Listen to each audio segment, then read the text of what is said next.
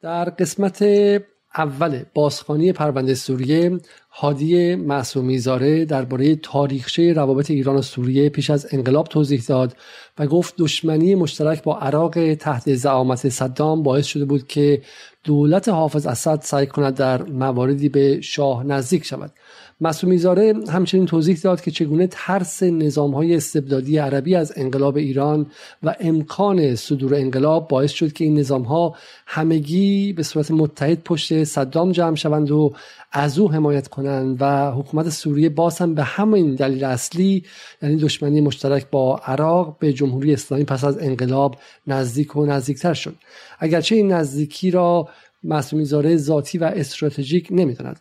معصومی همچنین از لایه های مختلف حکومت بس گفت و نقش حرس قدیم یا گارد قدیم را که بیشتر به شوروی گرایش داشتند و اسلامگرایی را خطری جدی می‌دانستند توضیح داد.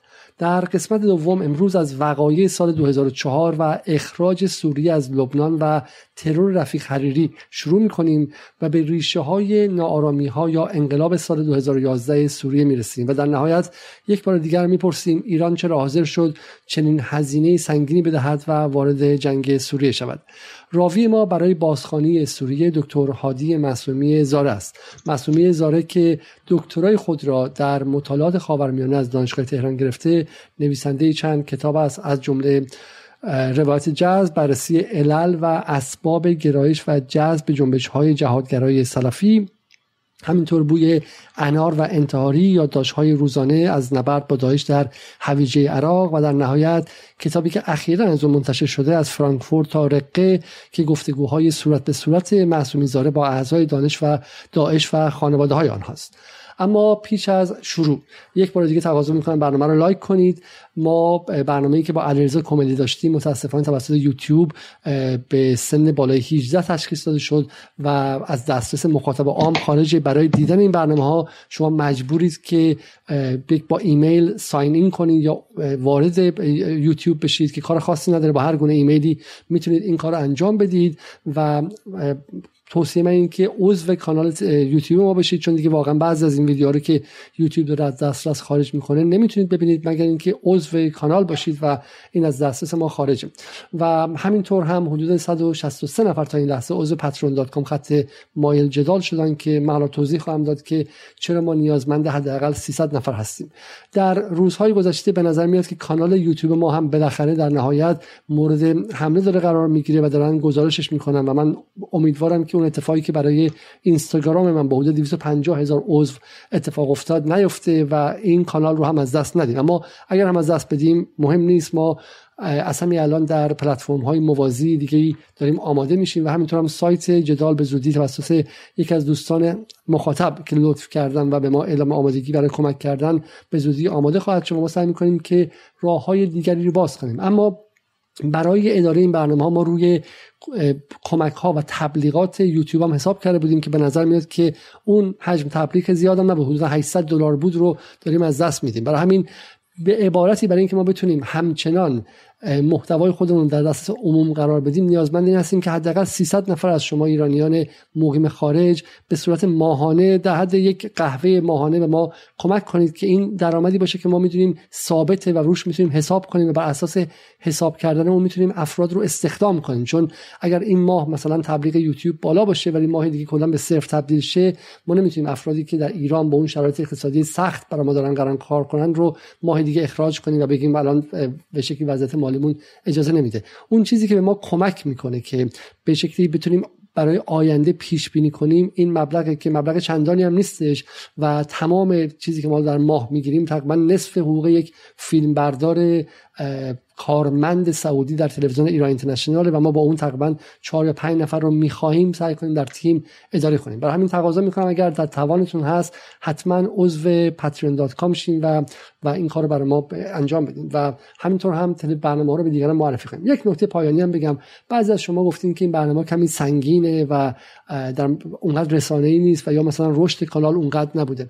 ما می‌دونیم اما چاره ای نیست. تصمیم ما اینه که یک گروهی اندک نخبه مثل شما مخاطبان تولید کنیم و با همدیگه چیزهایی رو یاد بگیریم که ما معتقدیم که این می‌تونه ارتشی باشه در دفاع از منافع ملی ایران. اگر ما بتونیم بحث سوریه رو بحث فلسطین رو بحث امارات رو یمن رو و غیره رو به صورت عمقی و عمیق بفهمیم. بعد هر کدوم از شما کسانی خواهید شد که می‌تونید یک رسانه باشید. هر کدوم از شما می‌تونید به تنهایی یک کانال اینستاگرام و یوتیوب و تلگرام باشید و به دیگران و به اطرافیان خودتون درباره مسائل به صورت خیلی عمیقی توضیح بدید. به عبارتی ما اینجا با مخاطب عام سر کار نداریم چون ارتباط با مخاطب عام نیازمند سرمایه وسیع و رسانه خیلی جدی و امکانات و مسائل فنی و تجهیزات خودتون دیدیم که ما واقعا در اختیارمون نیستش. اما چیزی بین دانشگاه و رسانه هستیم ما اینجا و تک تک شما کسانی خواهید بود که می‌تونید این پیام رو و این تحلیل رو و این بینش رو این نگاه رو با خودتون منتقل کنید و اون نگاه رو هیچ کس نمی‌تونه از شما بگیره. فردا بی بی سی ایران اینترنشنال و غیره نمی‌تونن. ولی کارهای رسانه‌ای سطحی که در این سالها انجام شده من معتقدم که سه ماه چهار ماه پنج ماه بعد تاثیرشون از بین میره. اما این کار عمیق شما از بین نخواهد رفت. برای همین صبوری کنید. اگر خسته هستید امشب برنامه رو بزنید روزی که خسته نیستید و سعی کنید با برنامه هماهنگ شید و هم همراه شید و چیزی از دست ندید که اینها به عبارتی اپیزودهای مختلفی از یک پکیج و یک بندیه و اون هم آموزش علوم سیاسی برای کسانی که نگران منافع ملی ایران هستند این شما و این برنامه امشب یک شنبه 21 فروردین با هادی معصومی زاره درباره پرونده سوریه.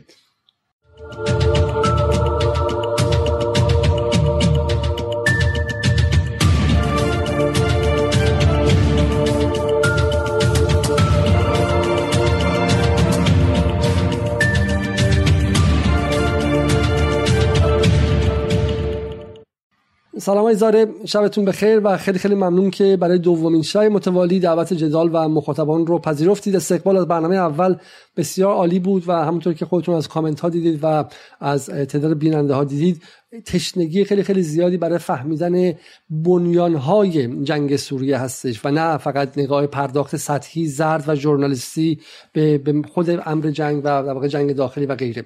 ما روز گذشته اگر می‌خوان یک مختصری بگید و شروع کنیم فقط به گمانم رسیدیم به سال 2004 و مبحث خروج نیروهای سوری از لبنان. بسم الله الرحمن الرحیم. عرض ادب و سلام دارم خدمت شما جناب علیزاده و بینندگان و شنوندگان عزیز شما.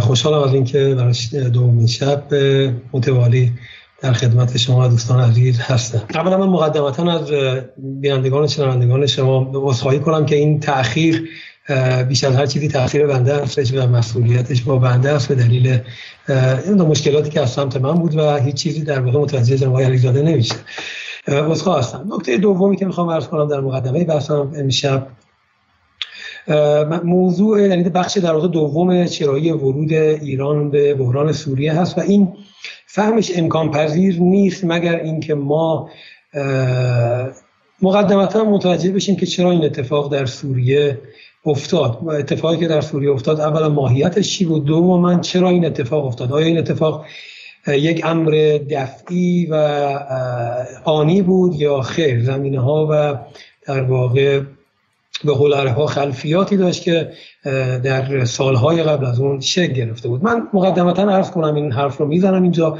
امیدوارم برخی دوستان به جای آن که ناراحت بشن از بنده اندکی تحمل کنن صبر کنن احیانا احتمالا اگر شب نرسیم جلسات بعدی رو ببینن تا منظور بنده رو خوب متوجه بشن. اولا من معتقد هستم و این رو بارها در داخل گفتم و موجب ناراحتی بسیاری از دوستان شده. خلاف آن چیزی که گفته می شود در رسانه های داخلی مبنی بر اینکه اتفاق سوریه و بحران سوریه از ابتدا یک توطعه خارجی بود من برعکس این اتفاق معتقد هستم که آن چیزی که در سوریه اتفاق افتاد ترکیبی از پروژه و پروسه بود ترکیبی از تلاش های خارجی که از یک دقیقه قبل تقریبا و بیشتر از یک دقیقه قبل آغاز شده بود یک دقیقه و ترکیب و بخش دیگری از اون خواست و اراده مردمی که به دلایلی از نظام مستقل در سوریه ناراضی بودن و خواستار تغییر در ساختار یا در عملکرد ساختار بودن پس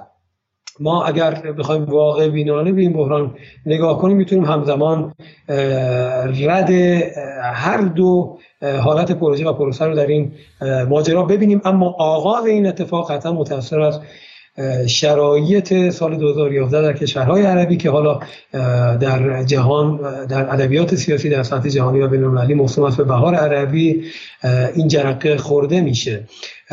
و ما می‌تونیم اون جرقه رو یک انقلاب واقعی و مردمی ببینیم ببینیم در سوریه اگرچه به سرعت این انقلاب توسط لایه پروژه مصادره میشه و خب طبیعتا بخشش اشکالات و اشتباهات نظام هست بخشش هم آمادگی هایی که به نظر من از یک دقیقه قبل توسط محورهای منطقی و بین المللی برای, برای چنان روزی در واقع شکل گرفته. خب اگر بخوام بفهمیم که چرا در سوریه چنین اتفاقی افتاد پس عرض کردم هر دو لایه رو باید خوب فهمید ما قبل از سال 2011 قبل از 15 مارس 2011 که اتفاقات در عراق در سوریه آغاز میشه. یعنی گرچه اتفاقات چند اتفاق قبلش هم تظاهرات های شکل می‌گیره اما به شکل تقریبا سراسری تری میشه جرقه رو از 15 مارس 2011 دونست. یک سری سلسله اتفاقاتی در عرصه منطقی و بین المللی و داخلی سوریه شکل گرفته که همه تغییراتی رو در داخل سوریه یا در مناسبات قدرت ایجاد می‌کنه که اگر اونها رو خوب نفهمیم متوجه نمیشیم که در 2011 چه اتفاقی افتاد. ببینید در سال 2000, که آقای بشار اسد بالای کار اومد در 2001 طرحی رو برای اصلاحات آغاز کرد که من شب گذشته یا جلسه قبل عرض کردم به عنوان بهار دمشق که با مقاومت شدیدی یک از سوی حرس قدیم مواجه شد و یکی از عوامل درگیری حرس قدیم و آقای بشار اسد استارت خوردن همین طرح هست و یا اصلاحات هست. در سال 2004 آقای بشار اسد در یک جلسه خطاب به در جلسه کنگره سراسری از به بس اعلام می‌کنه که حزب بس خب یک حزب عام هست سراسری است اما شامل همه مردم سوریه نمی شود این دولتی که شکل شامل همه مردم و طبقات نمیشه. و در اون جلسه های خدام و برخی از اعضای حرس قدیم یا تیم حرس قدیم جلسه رو ترک می‌کنن در واقع در اعتراض به این صحبت ها نکته دوم افراط به نظر من معارضین سوری است. معارضین سوری اگرچه شاید مطالباتشون به حق بود اما بدون توجه به اصلاح پروژه در واقع پروژه اصلاح تدریجی سقف توقعاتشون رو در همون ابتدا آنقدر بالا بردن که نظام سوریه احساس کرد که این اصلاحات در نهایت منجر به ساقط شدن نظام خواهد شد و ختم به اونجا خواهد شد. خب این در سال 2001 هستش.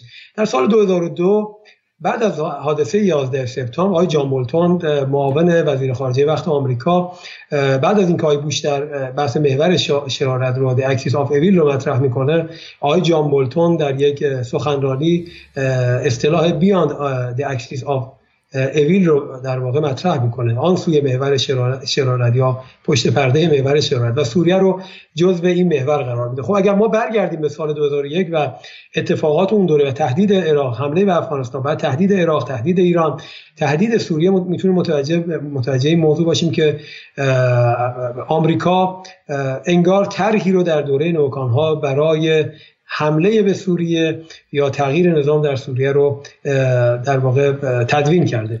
نکته دوم ما در مارس 2003 حمله آمریکا به عراق رو داریم که در نگاه سوریه یک تهدید وجودی شناخته میشه. می‌دونید خب قبل از اون هم آقای جان بورتون عرض کردم که نظام سوریه رو تهدید می‌کنه و جزو جزوی از در واقع محور شرارت قرار میده.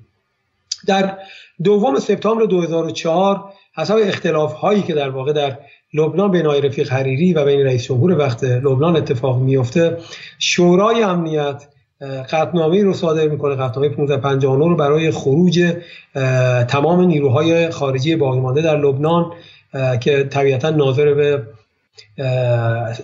ارتش سوریه هست و خل سرای گروه های شبه نظامی که منظورش حزب الله است و گسترش کنترل لبنان تمام خاک این کشور که طبیعتا منظورش جنوب لبنان و مرزهای سوریه و مرزهای فلسطین هستش.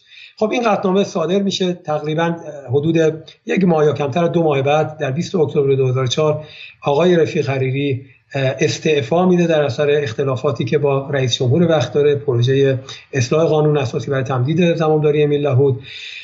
و بعد از این استعفا آقای رفیق حریری به گروه مخالفان سوریه و طرفداران اجرای قطعنامه 1559 میپیوند. یعنی آقای رفیق حریری که اساسا برکشیده شدنش محصول روابط بسیار خوبش با نظام اسد و نظام سوریه و رژیم سعودی و نظام سعودی هست از اینجا به صف یا جبهه مخالفان سعودی میپیونده. 14 فوریه 2005 چند ماه بعد چهار پنج ماه بعد آقای رفیق حریری ترور میشه که این ترور سرمنشه بسیاری از مسائل جدید در سوریه و لبنان میشه. نظام یک ماه بعد در 14 مارس تو جناح هشت بذار خیلی انفجار اطلاعات شده آیه زاره اجازه بدیم مخاطب چون بله. نمی‌تونه همراهی کنه چون خوندنی که نیستش که بعد مخاطب بتونه همراهی کنه بذار بله. من چند سوال کنم که برای مخاطب اینو جا بیفته اولا توضیح بله. بدین که اول من یه فیلمی از حریری و از ترور حریری آماده کردم It was an assassination that would shape Lebanese politics for years to come. February 14, 2005, former Lebanese Prime Minister Rafik Hariri was killed in a massive blast in downtown Beirut, along with 21 other people, leaving the country and the world in a state of shock. این هم آقای جان شیراک که طبیعتا در اون دوره رئیس جمهور وقت فرانسه هست خب این دیگه به نظر مرتبط نیستیم میایم در بسیار خوب. حالا پس اولا که رفی ترور حقیقی 21 نفر همراهش کشته شدن و در به شکلی بله. ترور خیلی خیلی سنگینی بود و انگشت اتهام به سمت سوریه رفت. درسته؟ بله به سمت سوریه و همپیمانان سوریه در لبنان که طبیعتا منظور بیشتر از هر کسی حزب الله حزب الله حالا من اولا که یه نکته که شما خیلی تند رفتید رو من تأمل کنم روش. و رو بحث محور شرارت این تصویری که ما از بی بی سی می‌بینیم رو دقت کنند. من اینجا رو highlight کردم برای مخاطبا که میگه United States has added Cuba, Libya and Syria. به کشورهایی که واقعا axis of evil بهش میگن به انگلیسی به خاطر داشتن chemical یا biological weapon. برای داشتن سلاح‌های شیمیایی یا سلاح‌های بیولوژیکال. اینو نگه دارین برمیگرده به اتهاماتی که در سال 2013 و خط قرمز اوباما بعدم بود. ولی دقیقا این تاریخ 6 می 2022 دو. سال 2002 یادتون باشه فقط حدودا 28 و 27 ژانویه 2002 بود که ایران کره شمالی و عراق به محور شرارت پیوستن.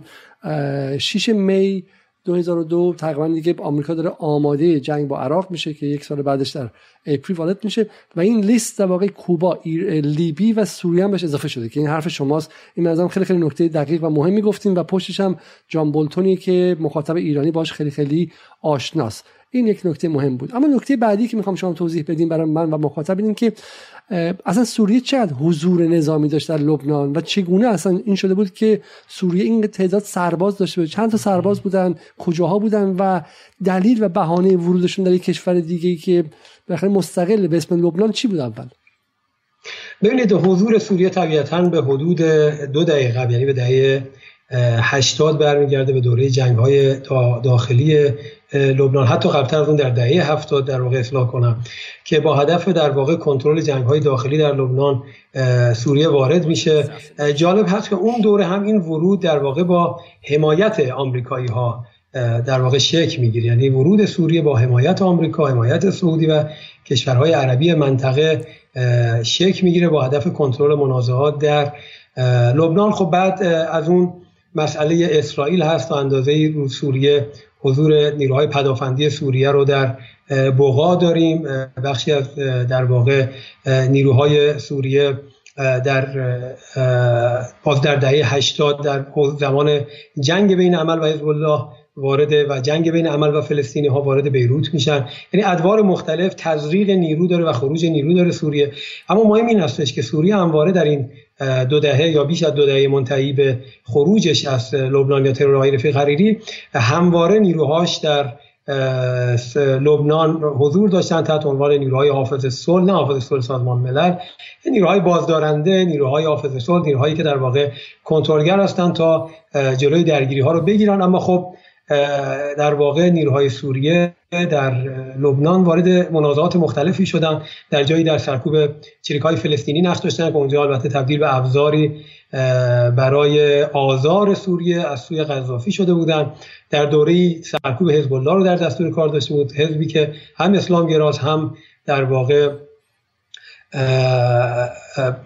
خارج از حوزه فرمانبری سوریه تعریف می‌شد در حوزه حیات خلوت در واقع سوریه در لبنان حزبی شکل گرفته که ارتباط معنوی اعتقادی و تشکیلاتی با سوری ها ندارد و خدمت تو عرض که میشه گفت که واقعا تا سال 2004 سوریه رو میشه حاکم عملی لبنان دانست اما این حکومت طبیعتا با تنسیق و همراهی سعودی ها و آمریکایی ها و متحدین سعودی در و آمریکا در داخل لبنان آقای رفیق حریری آقای جنبلات حتی آقای جعجع در بره های اینا همه هم پیمانان اصلی سوریه هستند. که من در جلسه گذشته گفتم که حزب الله تا سال 2004 روابطش با سوریه یک دهم گرمی نداره نسبت به همین آقای حریری و آقای جنبلات و دیگران خب یه سوالی که مطرح میشه. همینجا اولین کسی که حرف زد شیراک بود. درسته در اعتراض به به شکلی ترور حریری.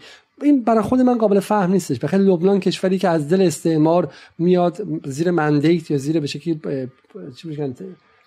فارسیش میشه. قیمومیت قیمومیت بله. فرانسه فرانسه بوده. آمریکایی‌ها درش نقش داشتن. اسرائیل بخشش رو اشغال کرده بوده. چرا میپذیرن که سوریه ای که حداقل در جبهه حالا محور مقاومت نبوده ولی مقابل به شکلی حداقل اسرائیل بوده در جبهه مقابل اسرائیل بوده و با سعودی هم ارتباطی نداشته غیره. چرا؟ چه مناسباتی اجازه میده که سوریه نیرو پیاده کنه و عملا بخش از کشور رو زیر نیرو و ارتش خودش داشته باشه؟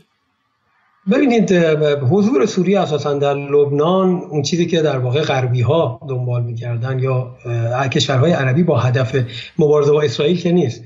عرض کردم با هدف کنترل هرج و مرج و در واقع مهار هرج و مرج هست. حال علیرغم اینکه می‌تونن اونها به سوریه اعتماد نداشته باشن با سوریه مسائلی داشته باشن اما نیازمند به حال یه نیروی هستن که هرج و مرج رو کنترل کنه اجازه نده دامنه هرج و مرج در یک حدودی در واقع فراتر بره. اینو توجه کنید که فرانسه در زمان در واقع قیمومیت فرانسه هم بر لبنان بود و هم بر سوریه. یعنی سوری ها سوریه در دوره تحت قیمومیت فرانسه است و یک نفوذ معنوی در سوریه دارد. روابطشون نسبتا روابط بهتری بود نسبت به سایر کشورهای عربی. اگرچه به اندازه گرمی روابط لبنان و فرانسه هیچ وقت نبود. ارزم این استش که این که فرانسه اجازه میده سوری ها نیروی پیاده کنن اونجا و معارضه ای نمی‌کنه یا آمریکایی ها یا در واقع کشورهای عربی هدف کنترل هستش. یکی از اهداف مهار جنبش های فلسطینی در لبنان هستش که تبدیل به یک استخوان لای زخم برای همه شدن. در اون دوره آی عرفات هم شیعیان رو آزار می‌داد. شما سخنرانی های آیه امام موسی رو اگر ببینید کتاب لبنان شهید چمران رو اگر ببینید ببینید که یعنی جنبش های فلسطینی در اونجا از مأموریت اصلی خودشون تا اندازه زیادی خارج شدن و وارد منازعات داخلی در لبنان شدن. وارد جنگ با مسیحی ها وارد آزار و ایزار ایزار آزار وضعیت شیعیان در جنوب لبنان در وسط لبنان. و یک حکومت در واقع در سایه برای خودشون در لبنان ایجاد کردن. این یکی از اصلی ترین اهداف این کشورها بود که سوریه ای که در حال دولت هست به هر حال مسئولیت پذیرتر هست نسبت به یک جنبشی که نمی‌دانند با چه کسی باید مذاکره کنند با چه کسی طرف باشند.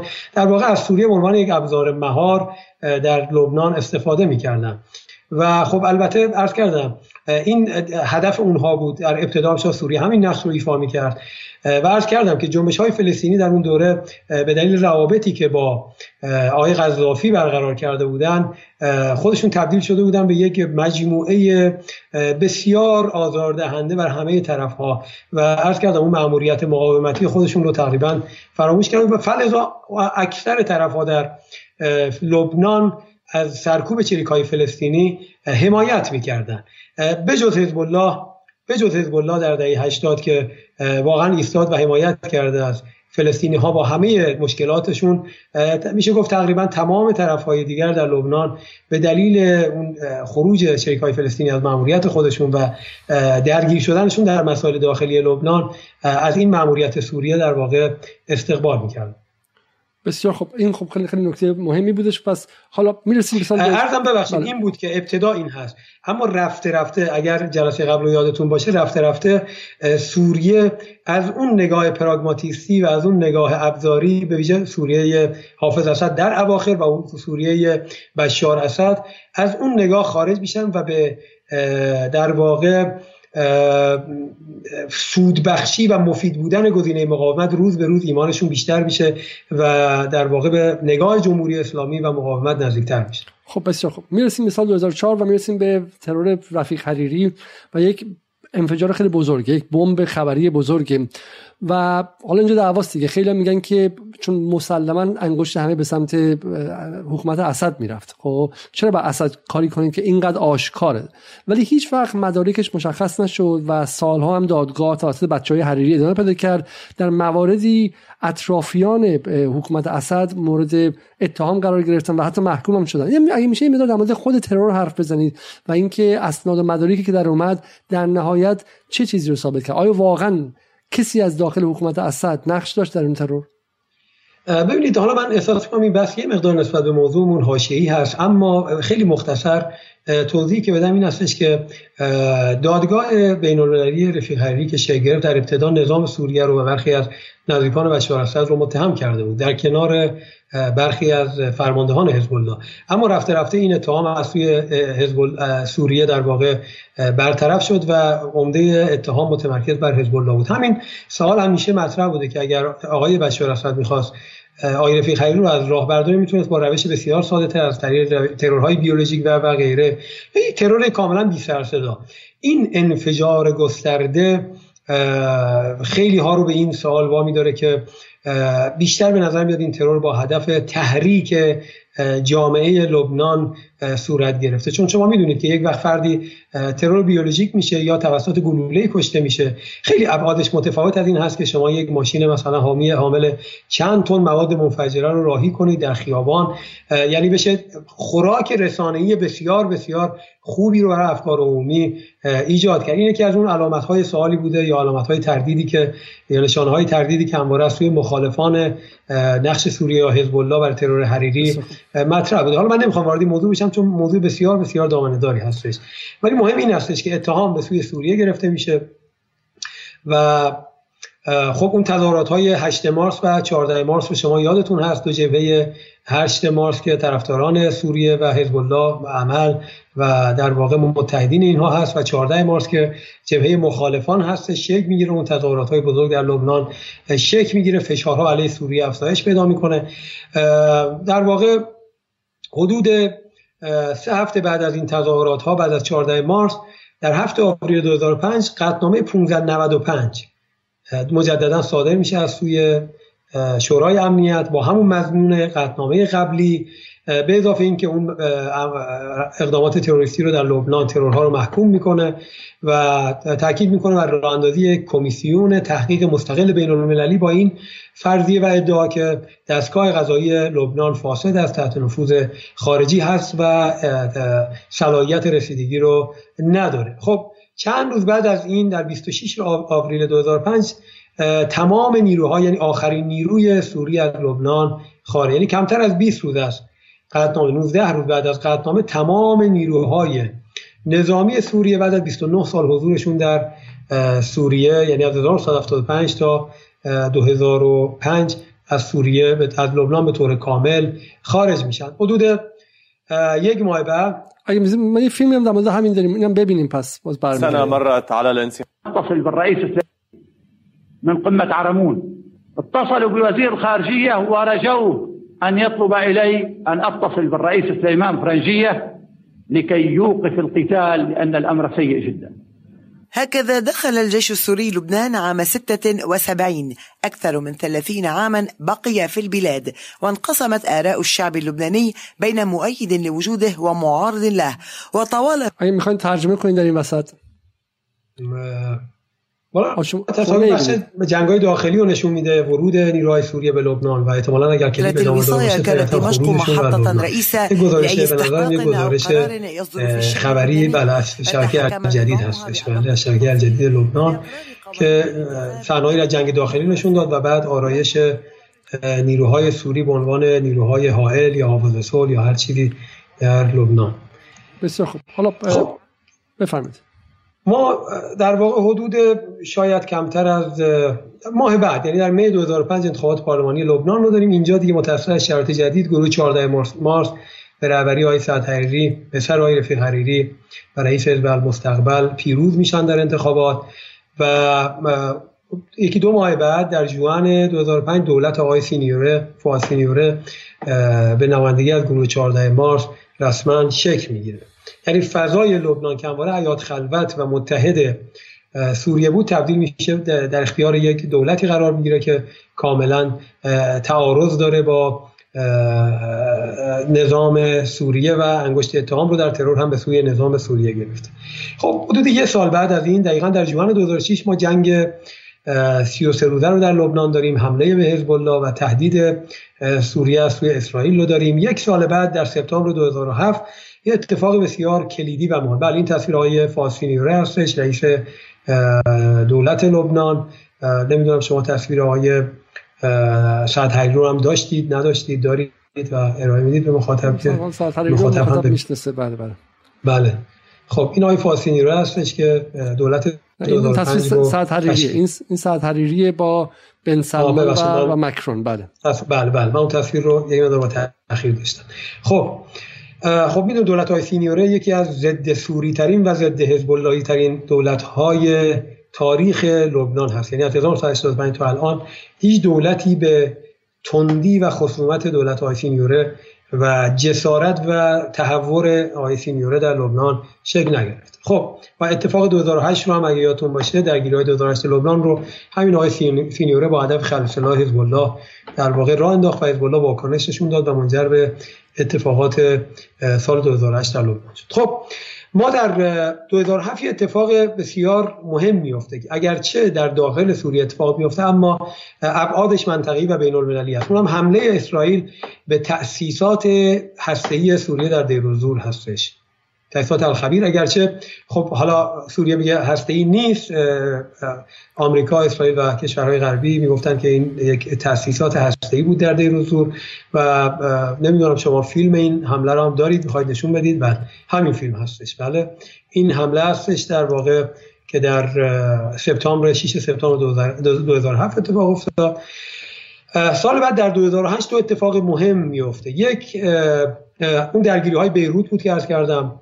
تلاش دولت های سینیوره با هدف برچیدن شبکه مخابراتی حزب الله در داخل لبنان هست که حزب الله مجبور به واکنش نشون میده مجبور به واکنش میشه و واکنش نشون میده به این ماجرا و درگیری های بیروت رو شما شاهد هستید. حزب الله در کمتر از چند ساعت بر تمام بیروت مسلط میشه. ولی در کمتر از چند ساعت بعد قبل از غروب تمام شهر رو مجددا در اختیار ارتش لبنان قرار میده و مجددا تاکید می‌کنه که نزدیک شدن به شبکه مخابراتی و سلاح ما خط قرمز ما به شما گفته بودیم اما شما باور نکردید. ما هدفمون درگیری داخلی نیست. ما به شبکه مخابراتی برای جنگ با اسرائیل نیاز داریم و به هیچ کس هم اجازه برچیدن این شبکه مخابراتی که شبکه امن داخلی ارتباطی هستش در لبنان برای حزب الله اجازه نخواهیم داد. خب در همون سال شما ترور آقای محمد سلیمان مشاور امنیتی بشار اسد رو دارید در توسط موساد. آقای محمد سلیمان یکی از چهرهای کلیدی امنیتی سوریه هستش که در حوزه هستی و در حوزه امنیتی فعال هست و بسیار با آقای بشار اسد نزدیک است خب از اینجا عبور کنیم در 2009 یک اتفاق بسیار بسیار بسیار مهم میفته که بسیاری در غرب من جمله آقای رابرت کندی رابرت اف کندی برادرزاده جان اف کندی در مقاله‌ای که نوشته البته افراد متعددی مقالاتی در این خصوص نوشتن. من جمله ایشون در سایت پولیتیکو مقاله می نویسه. در ایران در اگر اشتباه نکنم در سال 2000 یا 2001 یا 2004 الان حضور ذهن دقیق ندارم. من تاریخ ها رو متاسفانه خیلی دقیق نیستم. پیشنهاد یک طرح خط لوله گاز رو به از مسیر عراق به سوریه و از اونجا به اروپا این پیشنهاد رو میده. مراحل اولیه این خط لوله البته آغاز شد تا به عقوبه عراق خط لوله کشیده شد که در سال 2014 با حمله داعش و شهادت مهندسان ایرانی متوقف شد و با فشارهای آمریکا هیچ وقت اجازه داده نشد که این خط لوله حتی به بغداد برسه و مردم عراق رو از کپسول های گاز بینیاز کنند. خب این خط لوله که از همینه دیگه. درست واقعا از ایران شروع میشه از عراقی که در اشغال بله. آمریکاست. بله. بله می‌کنه و از سوریه به لبنان میره درسته؟ بله البته این خط خب خیلی دقیق نیست چون خط اصلاح میشه از بالای از شمال عراق از بعقوبه در واقع از اون منطقه وارد میشه. خب همزمان با این تر دو طرح دیگه یک تر از سوی قطر هست یک تر هم از آذربایجان. تر آذربایجان که به نوباکو معروف هستش خط لوله نوباکو. بله همین تصویر تصویر تصویر بالا رو من نمی‌دونم من ناقص دارم. اگر یکی برگردید عقب یه تصویر یه تصویر آوردید که سه خط لوله بود. نه همینه دیگه. شما الان با تاخیر دارید می‌بینید تصویر رو. همین تصویره. نه من تصویر رو آنلاین الان ما دو تا خط لوله قرمز و چیز رو دارم بنفش رو دارم. درسته؟ نه ما الان سه تصویر این خط. بله این هستش این هستش این هست. خب این خط لوله این خط لوله. خط آبی رو می‌بینید از آذربایجان وارد ترکیه میشه و به اروپا میره از طریق بلغارستان. خط پیشنهادی ایران قرمز هست که از طریق سوریه و لبنان در واقع به اروپا میره. یعنی هم به لبنان گاز میده هم به سوریه و هم به عراق و بعد به اروپا. چه LPG چه خط مستقیم. و خط سوم توسط قطر ارائه میشه. خطی که از قطر وارد سعودی میشه وارد اردن میشه وارد سوریه ترکیه و بعد چه میره سمت اروپا. خط بنفش. خب در سال 2009 آقای بشار اسد این پیشنهاد رو که توسط کشورهای حاشیه خلیج فارس قطر و سعودی و ترک ها داده میشه و اردن داده میشه به سوریه رو رد می‌کنه. البته در اینجا این نیست که صرفا به خاطر ما باشه مسئله روسیه هم هست. فشارهای روسیه به روسیه تمام فشارهاشو در این سالها آورده که هیچ کشوری رقیب خودش در در مقابل خط های گاز روسیه نشه. اما خب طبیعتا اونجا نظام سوریه تاکید داره که اگر قرار باشه خط لوله بیاد خط لوله دوستی یا خط لوله اسلامی است که از ایران به عراق میاد و بعد به سوریه میاد. خب ببینید در 2009 که این اتفاق میافته حسب اسناد ویکیلیکس در همین مقاله‌ای که آقای کندی آورده و بعد روزنامه واشنگتن پست هم اسنادش رو منتشر کرده سایت خود ویکیلیکس هم اینها موجود است.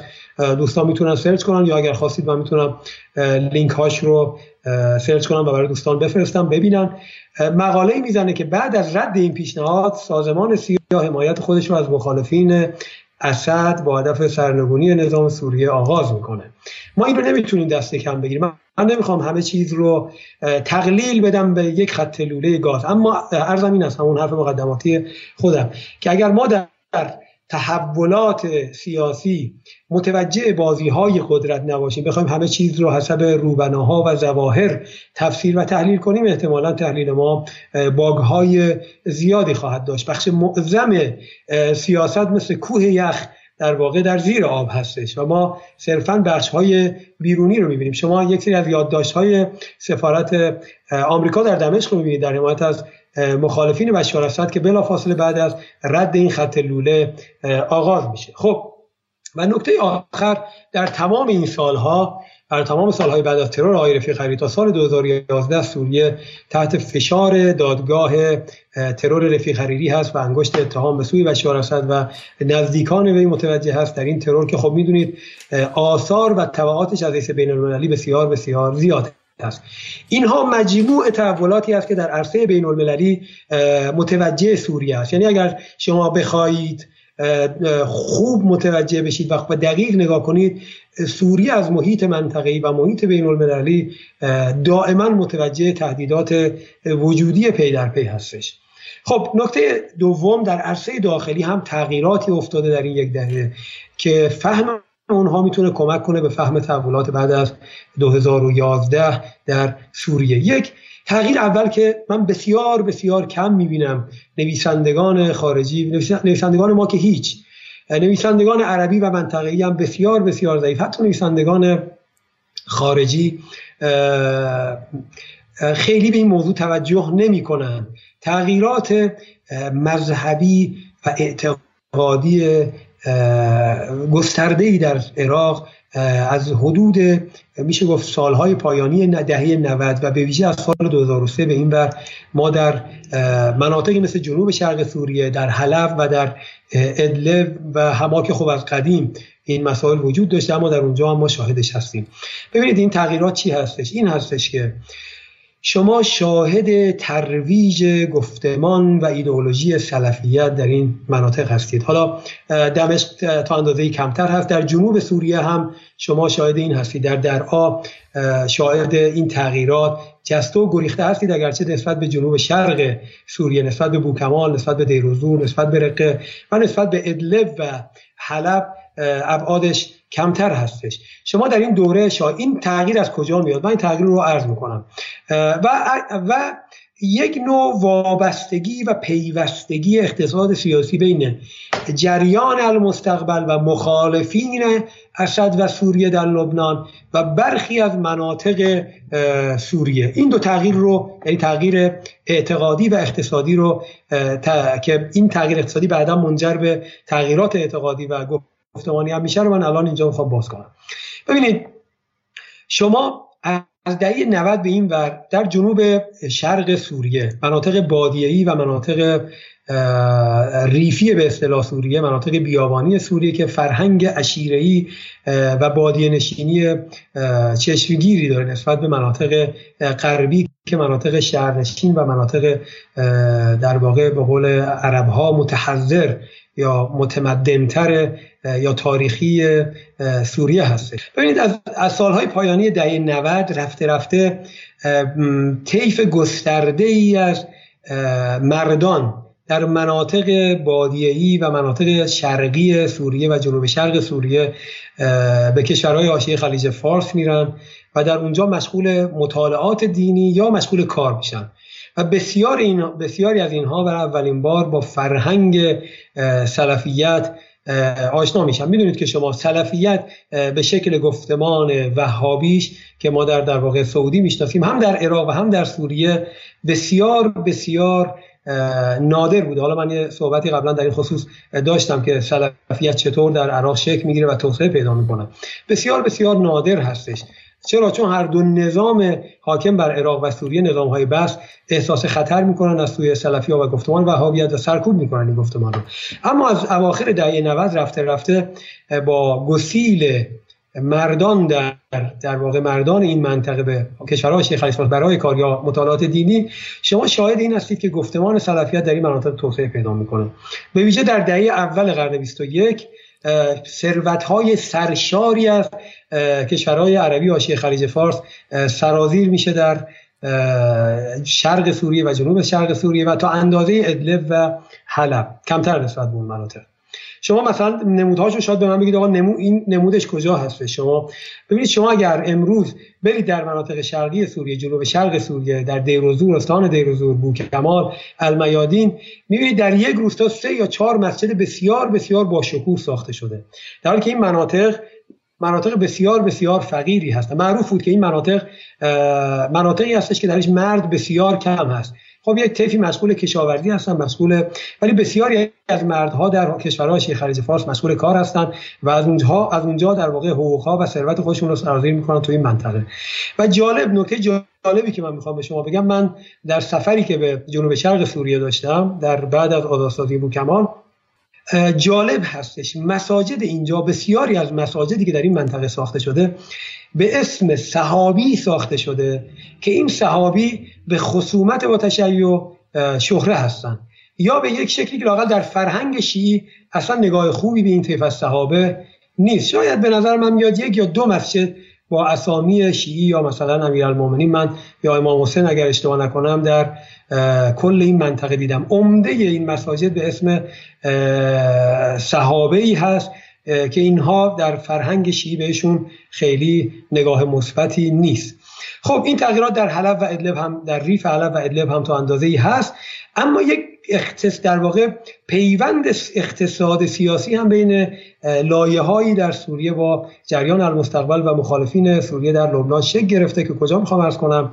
اون هم مثلا شما در مناطقی در ادلب و در ریف جنوب غربی حلب اگر میرید می‌بینید که این منطقه اقتصادش تو اندازه زیادی با لبنان و به طور معین از بر مستقبل پیوند خورده. از اینجا میوه سبزی در واقع تولیدات این منطقه به لبنان برده میشه. بسیاری از جوانان این منطقه در لبنان مشغول کار هستن و ارتباطات وسیعی هم با از المستقبلی که حالا دشمن در واقع درجه یک سوریه در لبنان هست پیوندهای اینها تقویت میشه. فلذا شما ببینید در یک دهه پایانی منتهی به جنگ اگر شما با اهالی فو و کفریا مثلا صحبت کنید که منطقه شیعه نشین هست.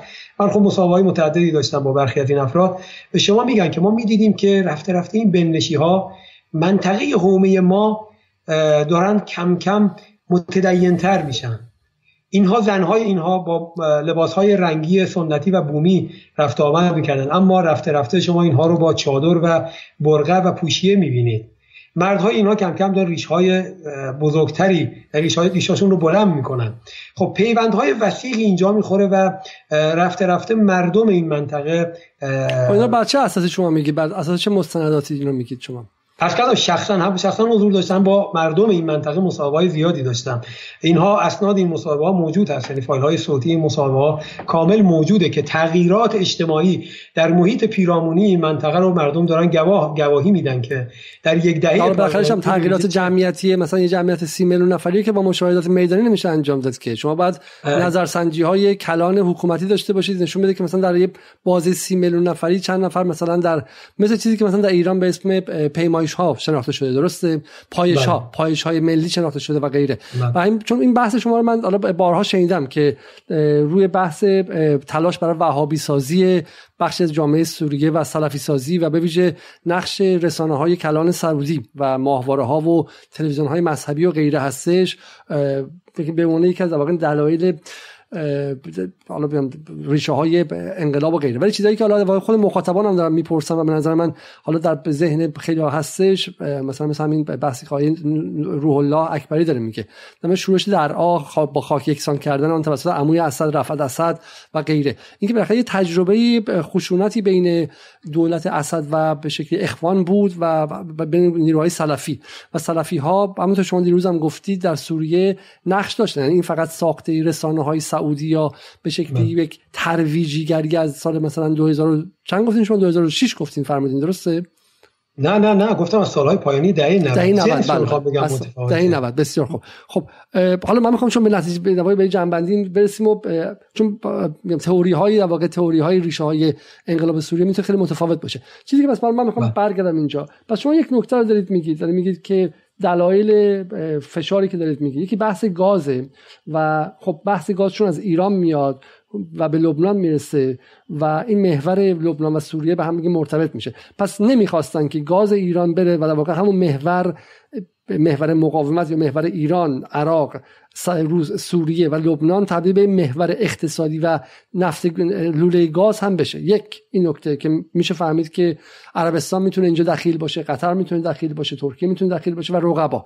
این نکته به کنار. بحث دادگاه شما فرمودید و بحث دادگاه اینه که بالاخره هم اون نیروهایی که پشت حریری بودن به ویژه سعودی ها به واسطه دادگاه تونستن که احساسات ضد سوری رو در لبنان بالا نگه دارن درسته؟ و و اینم نکته دومش بود. و و بحث سوم باز دخالت سعودی و قطر در ترویج دینی و گفتمان سلفی و وهابی خودشون در سوریه و تغییرات به شکلی تغییرات مذهبی و جمعیتی در اونجا. درسته؟ این این عوامل رو شما تا اینجا فرمودید. پس اول می‌تونیم ببینیم که رقابت بین ایران سعودی در لبنان خودش رو در رابطه جهان عرب و سوریه هم منعکس می‌کنه. درسته؟ در ریشه اصلی اینه. اینه که می‌خوان سوریه رو از لبنان بیرون کنن ایران رو از لبنان بیرون کنن و یک از راهاش اینه که الان دادگاه حریری رو بالا نگه دارن. درسته؟ فهم من. بله ببینید البته من اونجا تقسیم کردم عوامل رو. گفتم اینها زمینه هاست. ما اینها رو باید خوب یعنی خط لوله یکی از ده ها عامل می‌تونه باشه. نمی‌تونیم همه چی رو تقلیل بدیم به خط لوله.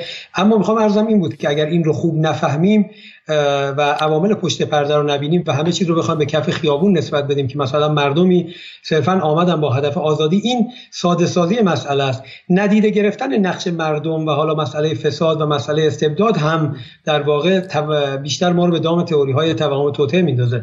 من فقط می‌خواستم که بندی کنم. زمینه های بحث تئوری توسعه نیست. بحث ما اینه که در همین تک تک چیزهایی که شما میگید مثلا در مورد همین زمینه تغییر دین به به مثلا سلفیگری. خب این نشانه فقط به شکلی توطئه سعودی یا کشورهای دیگه و نیست. نشانه نشان دهنده افتادن ترک در ایدولوژی رسمی و به شکلی آره ایدولوژی رسمی ملی دولت بحث هم هستش. درسته؟ یعنی دولت بحث نمی‌تونه بله, بله بفرمایید.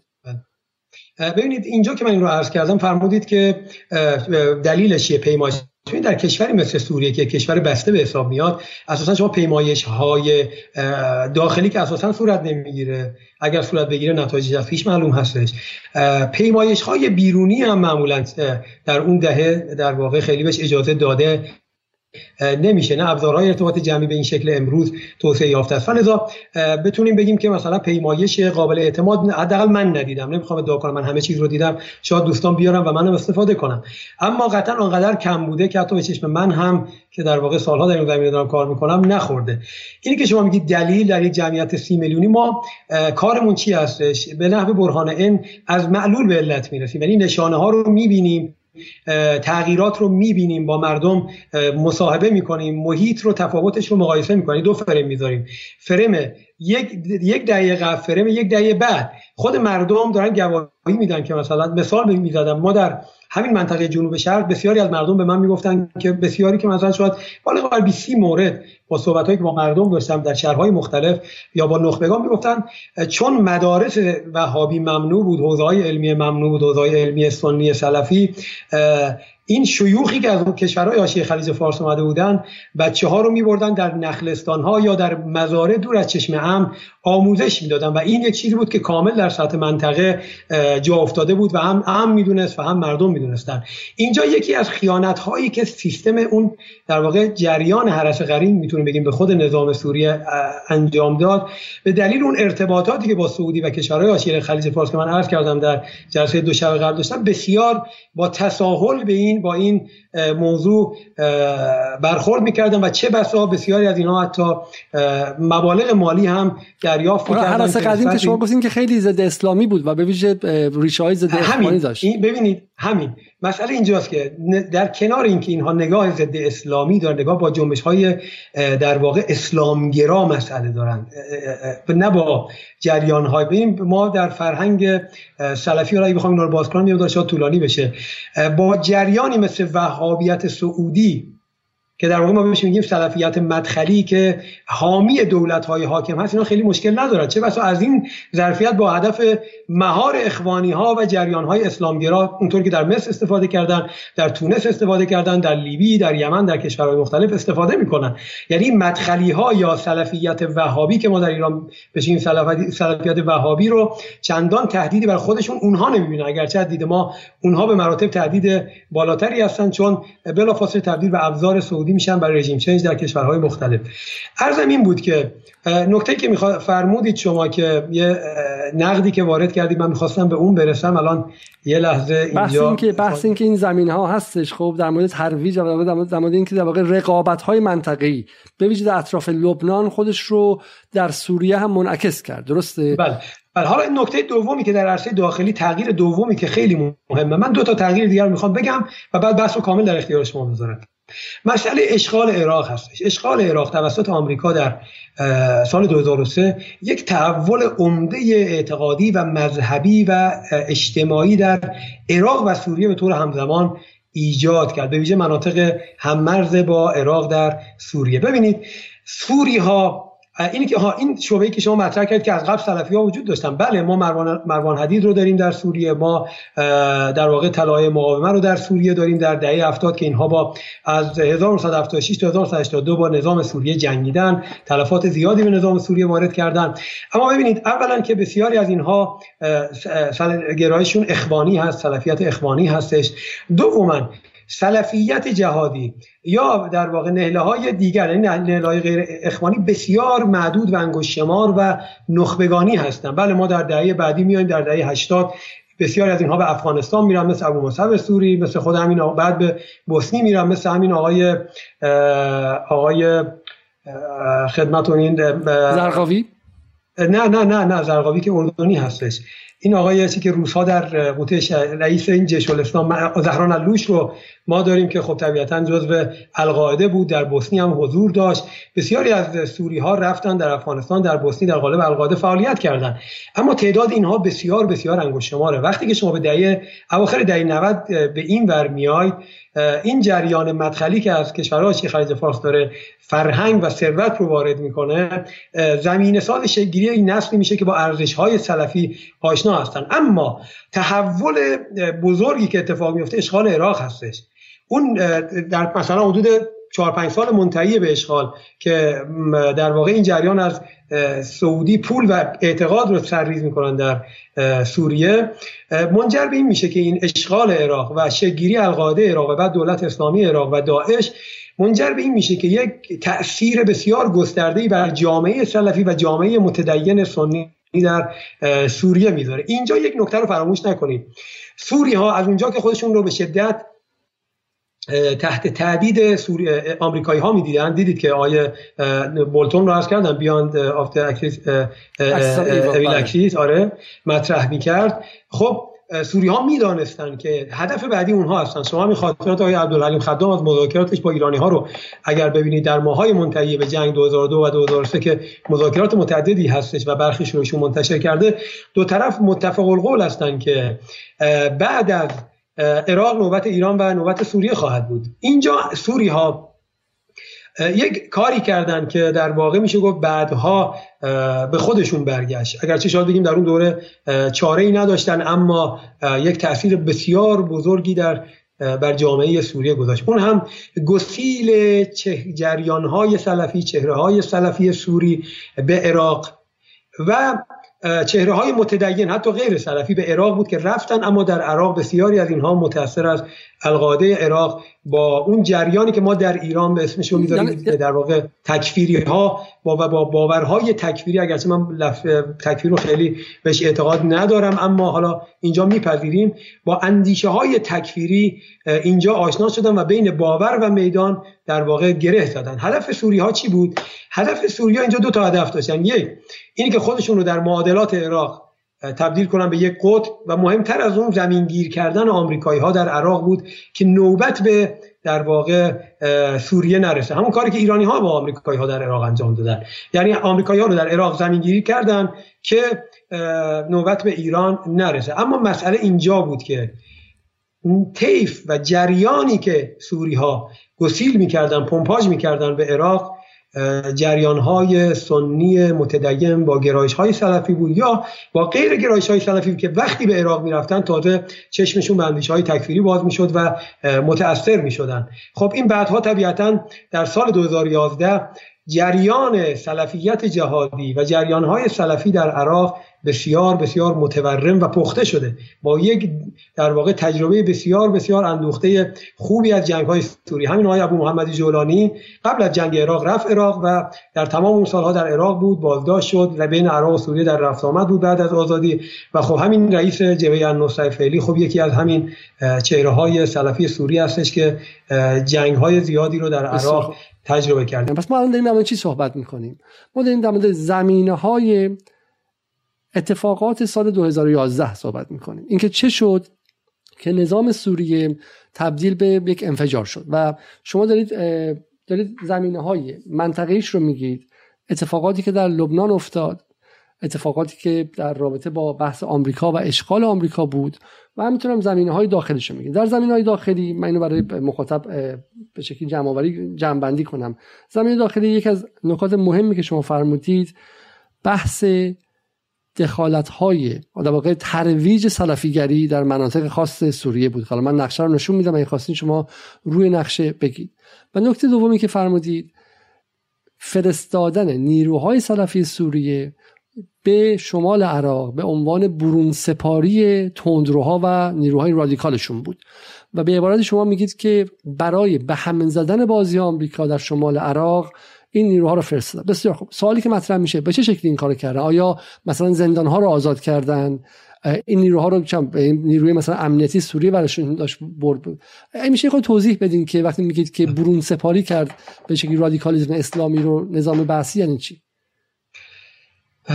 ببینید همون نقشی که می‌تونیم ما اینجا ببینیم در دوره که آمریکا به عراق اومد یک طیف از کشورهای پیرامونی عراق از جمله اردن سوریه عربستان سعودی و اینها اقدام به پمپاژ جریان های سلفی به عراق کردن که حالا ما در ایران به اسم تکفیری ها اینا رو می‌شناسیم یا سلفی های تکفیری می‌شناسیم.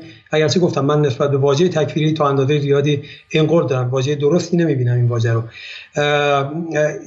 سوری هر کدوم اینها یک هدفی داشتن. سعودی ها اردنی ها هدفشون ساقط کردن نظام سیاسی جدید بود که در اون شیعه ها خب طبیعتا سهم بیشتری رو داشتن. اما سوریا هدف اصلیشون اینجا زمینگیر کردن آمریکایی ها بود که نوبت به سوریه نرسه. خب چه اتفاقی افتاد در سوریه؟ همون فضایی که در ترکیه در سال بعد از 2014 در 2000 ببخشید 12 به این ور که تبدیل شد به هاب انتقال سلفی ها به سوریه. این اتفاق افتاد دیگه. ترکیه شد بارانداز تمام گروه ها و چهره هایی که می‌خوان از ترکیه برن و وارد سوریه بشن. اما از داعشی جهادی لیبرال هر گروه و جریانی که به حال تمایل داره بره سوریه و بر مبارزه و به اصطلاح جهاد میاد از ترکیه میره. در اون دوره غیر از سعودی و اردن سوریه هم یکی از این باراندازهای اصلی هستش که بسیاری اگه می‌خوان برن سوریه بیان از دمشق از شمال آفریقا بیان دمشق و دمشق در واقع به مناطق شرقی به عراق می‌خوام برن عراق برن مبارزه بله. با آمریکا. ولی مشکل خب طبیعتا طبیعتا بله بخشی از اینها ممکنه زندانی باشن بخشی از اینها افرادی هستن که تحت تعقیب هستن. اما امن سوریه با, با این شرط که اینها صرفا متمرکز باشن بر آمریکایی ها در عراق اینها رو اجازه می‌داد اینها برن در عراق فعالیت کنن. یادتون باشه آمریکایی‌ها یه بار پایگاه مرزی سوریه رو در بوکمال پاسگاه مرزی سوریه رو بمباران کرد و برخی از نیروهای سوری کشته شدن به خاطر همین ماده یعنی تهدید کرد. حتی سعودی رو هم همین آقای زلمای خلیلزاد رفت و رسما سعودی ها رو تهدید کرد که اگر این پمپاژ متوقف نکنید ما پایگاه های شما رو در داخل سعودی پایگاهی که اینها رو دارن آماده می‌کنن ارسال می‌کنن بمباران می‌کنیم. و چون خب به اینا وقتی وارد می شدن هم آمریکایی ها رو میکشتن و هم شیعیان رو. مشکل اینجا بود. چندین بار دولت عراق اعتراض کرد شیعیان عراقی اعتراض کردن ایرانی ها اعتراض کردن. یادم از وقتی با یکی از فرماندهان یکی از اصلی مقاومت عراق در اون دوره صحبت می‌کردم شخصا با ایشون صحبت می‌کردم. می‌گفت که من از سوریه به عراق از عراق به سوریه فرار کرده بودم چون تحت تعقیب بودم. امن سوریه اومد ما رو برد در یه جلسه ای در امن سوریه چی؟ امنیت. امنیت سیستم اطلاعاتی سوریه. سیستم اطلاعاتی بله. آره. از اونجا حالت سیستم امنیتی امنیتی یک پارچه ای نداره. 5 6 سازمان اطلاعاتی هستن. اسم بود. حالا من نمی‌خوام من فرد رو اسم بیارم چون آدم شناخته شده ای هست. در اون جلسه می‌گفت ما اعتراض کردیم که شما چرا اجازه می‌دید اینها بیان؟ اینها وقتی وارد عراق میشن شیعیان رو هم می‌کشن. ایشون گفت حق با شماست. ما ولی به اینها شرط می‌کنیم که اینها فقط متمرکز به آمریکایی ها باشن. ولی اینها وقتی از مرد عبور می‌کنن دیگه در تحت کنترل ما نیستن. اینها پیوندهای اعتقادیشون با در واقع سعودی با اردن با قطر هست. اینها ما علوی هستیم اینها در واقع سنی هستن و اینها در واقع تحت نفوذ فکری و اعتقادی و تشکیلاتی ما نیستن. به حال این دعوا همواره بین جنبش های شیعی مقاومت ایران و دولت عراق با سوریا همواره وجود داشت و سوریه ها همیشه این رو می‌گفتن که به حال این خارج از کنترل ماست. ما صرفا هدفمون این هستش که آمریکایی ها رو در اینجا زمین گیر کنیم و به اینها تاکید می‌کنیم. ولی خب اینها متاثر از اندیشه های تکفیری بله ممکنه پس در مناطق شیعه نشین هم بمبگذاری کنه. حالا یه عبارتی در واقع همون چیزی مثلا در مورد جم... آمریکا گفته میشه که آمریکا برای مبارزه با شوروی اومد و به نیروهای جهادی برای پر بالداد رو. شما معتقدید که در منطقه هم سوریه این کارو کرده؟ برای اینکه یک مسئله رو حل کنه زده میگم. برای اینکه ابرو رو درست کنه زده چشم کور کرده و بعد دو سال بعد سه سال بعد همون نیروها برگشتن و وارد وارد بله. سوریه شدن. بسیار خوب. این خیلی خیلی بله. نکته مهمیه. تعدادش رو می‌تونیم بگید این چه تعداد از اینها سوری بودن؟ چه تعدادی بحث این بود که هاب باشه سوریه و از از اونجا به ترمینال استفاده کنن و برن. حالا نمیشه خیلی آمین اصلا نظام سوریه نظام بازی نیست. نظامی نیست که اینها رو مثلا بشه درش رصد کرد. من خیلی آمار دقیقی ندارم ولی قطعا سوری ها امن سوریه چنین در واقع آماری رو داره. البته داستان های زیادی دارم از این ماجرا و مسابقه متعددی گرفتم که قابل تر در فضای مجازی نیست. ولی سعی کردم که این ماجرا رو در واقع خیلی عمیق بر خودم مسئله رو حل کنم. اما آمار خب یه چیزی هست که معمولا خیلی امثال ما برامون خیلی شاید مثلا مسئله اصلی نباشه. بسیار یه نکته دیگه که هست که شما وقتی میگید ما با اخوانی ها در سوریه آشنا هستیم چون ریشه دارن اخوانی ها در هما بله. در در, در شهرهای دیگه. ولی وهابیت جدیده. در واقع اگر اخوانی ها و محور قطر ترکیه و همون اخوانی های مصر و اینا رو شما بگید برای من قابل فهمه. ولی شما این میشه بله. توضیح بدین که وهابیت از کجا آمد و محور سعودی از کجا پاش به سوریه باز شد؟ ارز کردم دیگه. ببینید ما سعودی و سوریه علیرغم همه مشکلاتی که داشتن به هر حال به منافع زیادی رو هم با هم داشتن. به ویژه در دهه منتهی به بحران سوریه بودن 6 7 سال منتهی به بحران سوریه روابط بین سعودی و سوریه هم بسیار بهبود پیدا کرد. اگه یادتون باشه آقای ملک عبدالله سفری داشت به دمشق و روابط واقعا روابط گرمی شد اگرچه هدف اونها بیشتر دور کردن اسد و نظام سوریه از ایران بود اما خب به حال رفتن امکانات کمک های مالی کردن. شما اگه همین امروز در لازگی سال لازگی و جنگل های لازگی برید ویلاهای بسیار مجلل رو از شاهزادگان سعودی اماراتی و قطری و, و غیره می‌بینید. حتی همین خانوم آقای پادشاه قطر یک کاخ بسیار با شکوهی روی تپه های تدمور داره که اونجا مشرف است بر اون آثار باستانی در تدمور یعنی روابط در یک دهه منتهی به بحران روابط نسبتا خوبی هست و همین شاید که از دلایل این هستش که نظام هم تا اندازه ای در قبال سعودی راه میاد و اجازه میده اونها فعالیت های تبلیغیشون رو داشته باشن. خطری که الان عراق رو به شدت تهدید می‌کنه و من پیش بینی می‌کنم در عراق هم در مثلا یکی دو سه دهه آینده شاهد رشد سلفیت مدخلی یا وهابی در واقع باشیم یعنی سعودی هر جا که روابطش رو با یک کشوری قوی تقویت می‌کنه شما به سرعت شاهد رشد جریان های سلفی مدخلی یا وهابی به اصطلاح هستید. ولی پرسیده بود که منظور شما از مدخلی چیه؟ یک از سوالاتی که مطرح شد این که مدخلی این چی؟ اینا رو بخوام باز مد شما ببینید تلفیت وهابی. من اینو بخوام بازش کنم باز خودش خیلی از مباحث خدا چون شما گفتید خب این سوالات بود دیگه. چون از این منصوب به اسم یک شخصی است از شیوخ سلفی وهابی در سعودی که کاملا نظریه پرداز انقیاد و اطاعت مطلق از پادشاهان پادشاهان و اول الامر و در واقع ملوک هست. شما همینقدر رو اگر بینندگان ما بگیرن کفایت می‌کنه. یعنی یک جریانی یک قرائتی از سلفیت که کاملا همسو و همراه با ملوک و پادشاهان و در واقع حکام هستن. به ویژه طبیعتا پس, پس برای اینکه باز به این جنبندی برسیم از این مدخل رد شیم. پس در واقع نظام اسد در سال مثلا 2008 2007 و حداقل اون حرس قدیم یا اولگاردش ترس چندانی از سعودی نداشتن. الان که ما با دخالت های سعودی و شکلگیری داعش و غیره وحشت داریم از سعودی و پای سعودی که باز میشه احساس می‌کنیم ممکنه که یک توطئه‌ای باشه. اما اون موقع احساس می‌کنن سعودی داره میاد پول داره میاره. همین لبنان رو پس از جنگ 2006 سعودی ها و قطری ها ساختن برخلاف تصور ایرانی ها که گمان می‌کنن پول ایران بود خب. و در واقع سعودی همینطور قطر همینطور امارات همینطور اینها نیروهای پول اینا بانک های جهان عرب بودن درسته؟ و در سوریه هم به همین عنوانشون نگاه می‌کردن. فهم من درسته؟ بله بله. خب ببین البته 2008 دیگه اولگارد یا عرف قدیم دیگه تقریبا تا اندازه زیادی قیچی شدن. اگرچه هنوز هستن عرض کردم اما اون قدرت قبلی رو ندارن. من منظورم از اواخر دهه 90 هست که اینها کم کم چشمشون رو میبندن تا اون تغییر اعتقادی و اقتصادی در مناطق شرقی شرقی اتفاق بیفته. اما در دهه بعدی که بشار میاد و با بهبود روابط سعودی و نظام که البته در این دوره دیگه اون اولگار تقریبا تا اندازه زیادی حذف شدن از ساختار باز متصل از این بهبود روابط هستش که نظام سوریه چشمش رو روی فعالیت های دینی سعودی ها در عراق در سوریه میبنده. و این منجر به رشد گسترده سلفیت در عراق در سوریه میشه که آثار خودش رو از 2011 به بعد به خوبی نشون میده. بسیار خوب. حالا پس برگردیم سر پایان بحث انقلاب و در واقع دلایلی که داشتیم و شما یک دلیل بله. دیگه مونده بود که می‌خواستیم بفهمید بله. ببینید مسئله بعدی تغییر آخری که در داخل اتفاق میفته و تغییر بسیار بسیار مهمی هست که شاید امروز ما هم در ایران بهش ما رو هم تهدید می‌کنه و باید بهش خیلی توجه کنید. مسئله خشکسالی گسترده در دهه منتهی به بحران و موج مهاجرت به حاشیه شهرها هستش.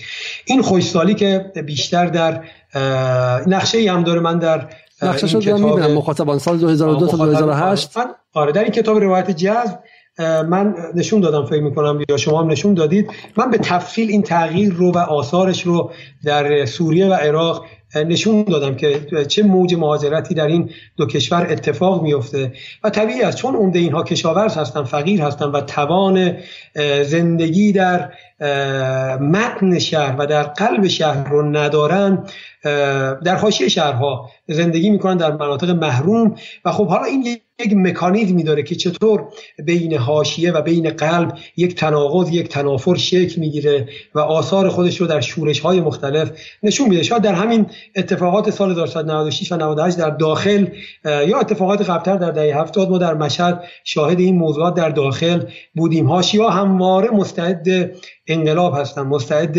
اعتراض و پرخاش هستن مستعد شورش هستن.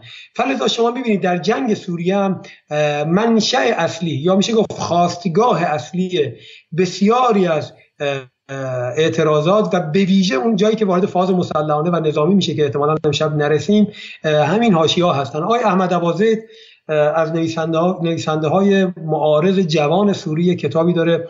جزوه ای داره در واقع با عنوان ثورت المتروکین. یا انقلاب مترودین یا متروکین. اونجا اشاره, اشاره زیادی داره به که این رو باز میگم در کتاب روایت جد من به تفصیل باز کردم. نگاه بسیار دقیقی داره به معارضین سوری که چطور بخش معظم معارضین سوری از افراد حاشیه شهرها بودن که حتی متن شهر با اینها همراهی نمی‌کرد و اینها رو به چشم شهروند درجه دو می‌دید به چشم انسانهای غیر متمدن و غیر متحضر می‌دید. و همین یکی از اسباب فشل سوریه بود. شما در همین نقشه در این نقشه نقشه ای که مربوط به نمی‌دونم نشون دادید نقشه بله بله. خوشسالی سال 2002 تا 2008 منجر به گسته بله. ببینید طیف وسیع یعنی سوریه در کانون این خوشسالی است. جز مناطق غربیش تمام این مناطق درگیره. ده ها هزار خانواده از استانهای شرقی و میانی کوچ می‌کنن به استانهای غربی. به حاشیه هومس حاشیه حما به حاشیه حلب. به حاشیه دمشق به قوطه ها در واقع وارد میشن و اینها بخش معظمشون در انقلاب سوریه نقش اساسی داشتن. قوطه یعنی هستش. بله. قوطه یعنی چی؟ قوطه یک من دو تا منطقه است در در حاشیه دمشق که در واقع بسیار قوطه شرقی بسیار سرسبز هست که منطقه شرق در واقع میشه گفت که شرق بله شرق دمشق هستش و قوطه غربی هم که در غرب دمشق هستش. یعنی شما اگر از فرودگاه دمشق وارد بخواید شهر دمشق بشید قوطه شرقی سمت راستتون است و قوطه قوطه غربی هم سمت هومه میشه دیگه. من می‌خوام برای مخاطب هومه. معناش نه به ریف رو میگن هومه. خود قوطه به معنای اسم هستش. من خیلی البته دنبال معناش گشتم. به معنای دقیقی نرسیدم ازش. خب. خب بسیار خب پس تغییرات جمعیتی کلان هم در داخل اونجا اتفاق میفته و یک دفعه این بدنه رو ایجاد می‌کنه که برای رادیکال شدن برای جذب شدن توسط سعودی توسط قطر و غیره حالا استفاده شه. بسیار خب حالا ما مجموعی از من یه نقشه دیگه من اینجا داشتم که اینجا خیلی خیلی قشنگ نشون میده که چگونه کدوم مناطق تبدیل شد به نقاط مهاجر فرست. پس یک به قول انگلیسی ها internal displacement یا یک تغییر مهاجرت داخلی اتفاق میفته در داخل خود سوریه درسته؟ و و, بله. و این توسط اون نیروهای جدیدی که داشتن کار سلفیگری و غیره می‌کردن هم جذب میشه. یه چیزی در مورد خود کشورهای دیگه گفته میشه تونس مصر و حداقل در خانش ها و تحلیل های غربی خیلی موثر بود. نقش طبقه متوسطی بود که بیکار مانده. یعنی جوانان درس خوانده طبقه متوسط که واسطه مدرنیزاسیون بالا تونس و مصر بالا اومده بودن و لیسانس گرفته بودن ولی حالا براشون شغلی نبود کاری نبود. و نمی‌تونستن در مورد سوریه هم آیا این صادق بود در مورد آغاز شورش های 2011 اتفاقا می‌خوام به همینجا برسم. ببینید من همه اینها رو به عنوان زمینه های جرقه 2011 درس کردم. همه رو بهشون اسمش گذاشتم زمینه نه عامل. زمینه و نه یعنی ما اگر مجموع اینها اون در واقع عوامل 18 گانه یا زمینه های ببخشید 8 گانه عامل نیستن اینها زمینه هستن.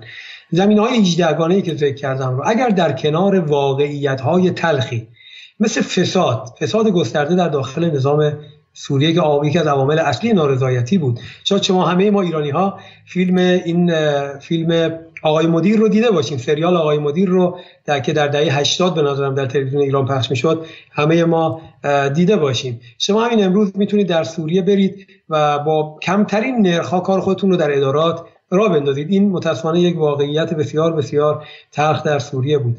مسئله بیکاری و فقر گسترده که ارز کرده بخشش ناشی از خب طبیعتا کمبود منابع مالی در دسترس نظام سوری خب نظام سوری در کل یک نظام پولداری نبود یک نظام فقیری بود.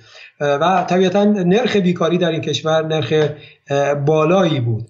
اگرچه من در داخل پرانتز ارز کنم خدمت شما که برخلاف کشورهایی مثل مصر وضعیت معیشتی در کشوری مثل سوریه در قبل از بحران بسیار بسیار وضعیت قابل قبولی بود نسبت به امکانات و توانمندی های نظام سوریه.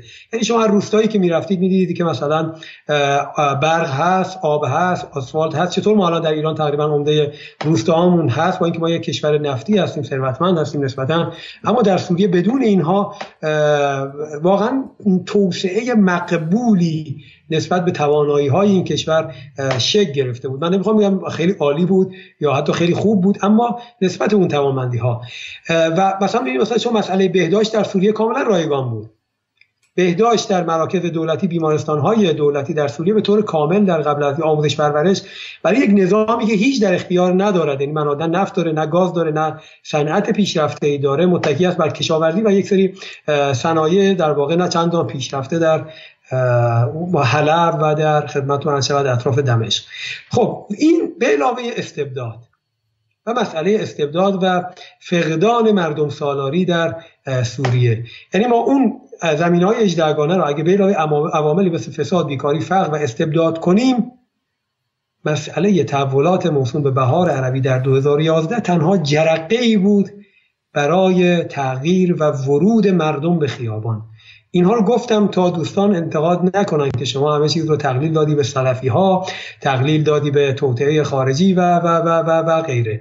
اون زمین ها رو عرض کردم که بخشش بیرونی بود بخشش داخلی اما مسئله فساد بیکاری فقر و استبداد مستقیما به نظام سوریه و در واقع نظام حزب بس در عراق برمیگشت در سوریه. و مسئله بهار عربی تنها جرقه ای بود که مردم به خیابان بیاد. اگر در مارس 2011 این اتفاق نمی افتاد ممکن بود در مارس 2021 در مارس 2008 در مارس 2009 هر زمانی این اتفاق بیفته.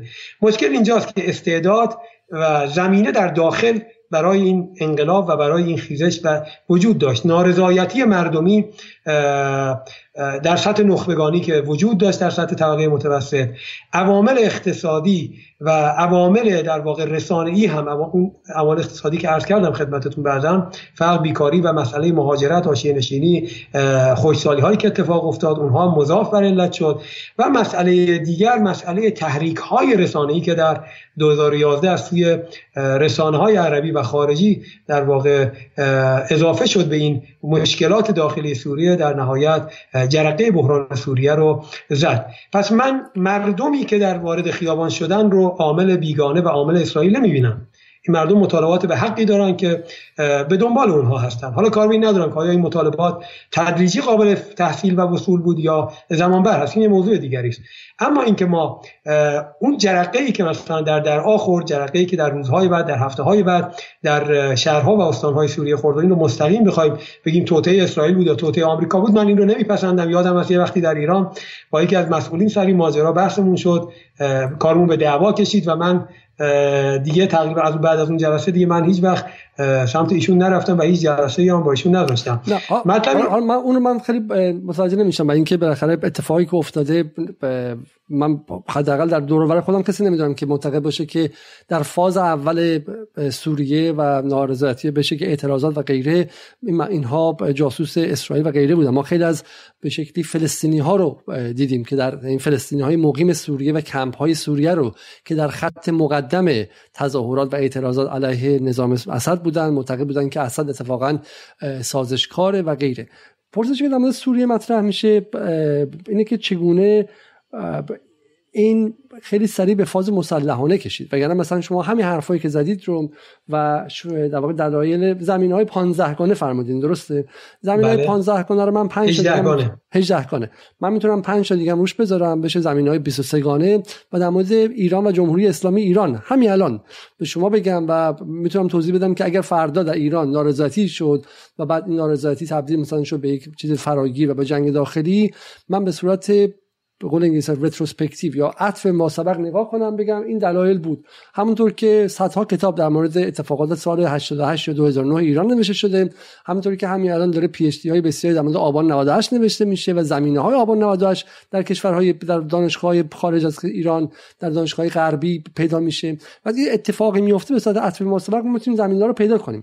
اما یک چیزی که مطرح میشه و در مورد سوریه خیلی خیلی خاصه اینه که به عنوان یک خب اولا چه شد که جامعه اعتمادش رو در واقع امیدش رو به برنامه رفرم بشار اسد از دست داد. چون برخلاف نظام تونس یا برخلاف نظام مبارک بشار اسد جوانتر بود و اول از همه در سال 2003 4 یک نسیمی از امید آورده بود که چه بسا بشه اصلاحات انجام داد. چه شد که مردم امیدشون به اصلاحات از دست رفت و دنبال اسقاط نظام رفتن؟ این سوال اوله. و سوال دوم این که چه شد که اسقاط نظام که در کشورهای دیگه هم بود از سلمیه تبدیل شد به جنگ داخلی؟ ما در همین ایران هم حالا ممکن شما باش موافق نباشید اما در روز 25 خرداد سال 88 گفته میشه حدود 3.5 میلیون نفر از مردم تهران فقط به خیابان ریختن. ولی این 3.5 میلیون نفر دست به عملیات مسلحانه نزدن و به رغم اینکه بین 25 خرداد و روز آشورای سال 88 که 6 ماه فاصله است اتفاقاتی افتاد و در نراتیو ها و در روایت هایی که این طبقه متوسط مخالف و معارض و منتقد داشت اما سنگ که برداشت نیروهای اطرافش گفتن سنگ بذار زمین این خشونت آمیزه و غیره. ولی ما در سوریه می‌بینیم داستان متفاوته.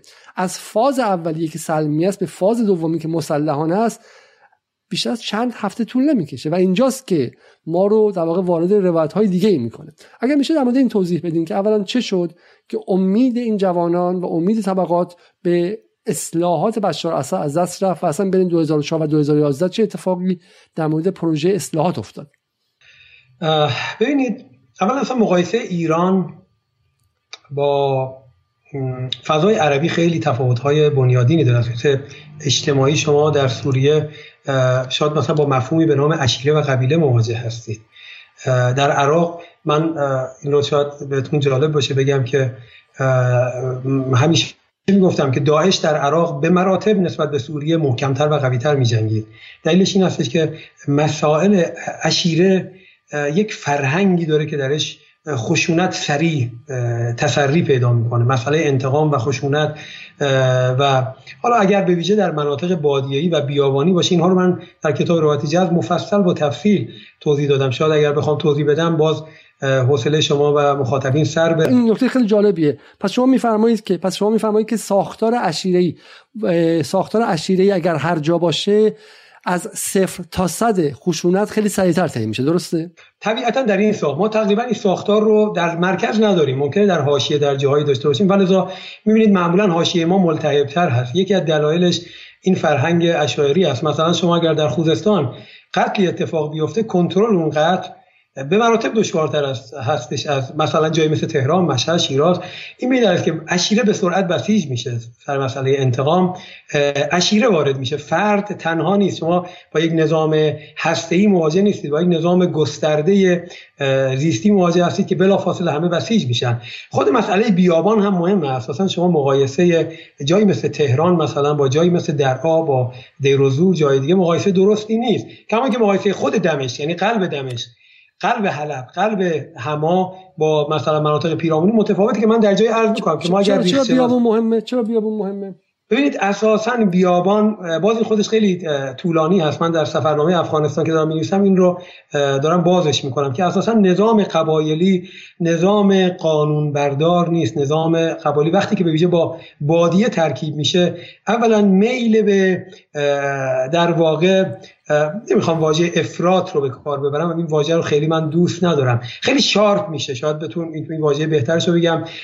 در هر طرفی که بیفتن بسیار سریع sharp میشن یعنی خیلی وسطیه یا اعتدال رو اهالی بیابان ندارن. شاید بیشتر متاثر از اون یعنی با سختی با مسائل چون مواجه هستن سخت کوش هستن با یک محیط بسیار سرسخت مواجه هستن. انسان های سرسختی هستن. سریع واکنش های در واقع سخت نشون میدن. و ایدئولوژی ها و باورهای انقلابی شارپ و تند مثل وهابیت در این محیط ها به سرعت زودتر می‌گیره تا یک محیط متحضر مدنی شهرنشین. فرض خواستم بگم مثلا مقایسه. ما در ایرانی ها ببینید در ذات ایرانی ها مدنیت وجود داره. این فارغ از اینکه ما در چه جناح در چه گروه در چه حزبی باشیم این یکی از مزیت های مثبت ما ایرانی ها هستش که مدنیت به نظر میاد در ما بسیار بسیار ذاتی شده. یعنی ببینید شاید فضای مجازی از شاید خیلی از موضوعات باز کردنش پرت شدن از موضوع هستش اما این واقعا ویژگی مثبت ما هستش که هیچ کدوم از دو طرف مرزهای تندی رو از یک سطحی بالاتر در واقع ازش تجاوز نمی‌کنه و این نکته بسیار مثبتی هستش. و ما این رو باید قد بدونیم باید تلاش کنیم نهادینه ترش کنیم باید تلاش کنیم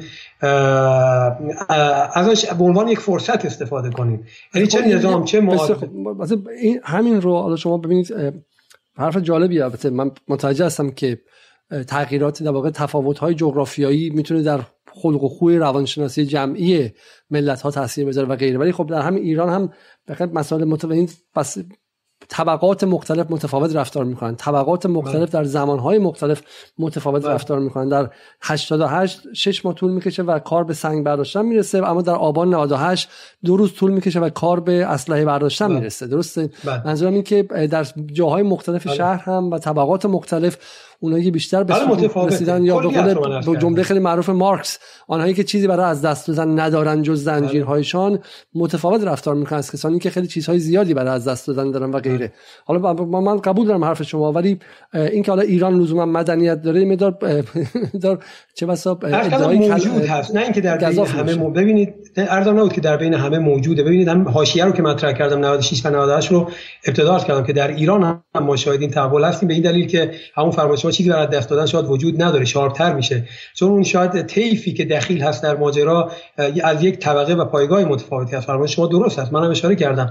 اما به طور کلی مدنیت در بین اقشار مختلف در ایران بسیار بسیار بیشتر دیده میشه تا جاهای دیگه. منظوری نیست که حالا ما ما خود در همین ایران منافقین رو داشتیم که هزار نفر رو کشتن آتیش زدن از بچه تا زن تا پیر و و و غیره. این هم در همین ایران بوده. من این رو نمی‌خوام انکار کنم بگم همه ما حالا خیلی مثلا آدمای خوبی هستیم و ما چقدر خوب هستیم. من خیلی این نگاه های خدمت شود که شونیستی رو نسبت به ایران ندارم. اما واقعیت این هستش که به طور عام مدنیتی که در کشوری مثل ایران وجود داره در کشوری مثل ترکیه وجود داره در سطح منطقه بسیار بسیار کمیاب است. ایران لبنان و ترکیه تا اندازه زیادی استثناء هستند نسبت به همسایگان و پیرامونش بسیار خوب. خب حالا می‌رسیم بس می‌رسیم حالا به این زمین ها به کنار می‌رسیم به اتفاقات سال 2011 اگر میشه حالا مثلا مثلا حرفی که روح الله اکبری می‌زنه که مثلا میگه جدا از مواردی که نام بردیم در میان اعتراضات مردمی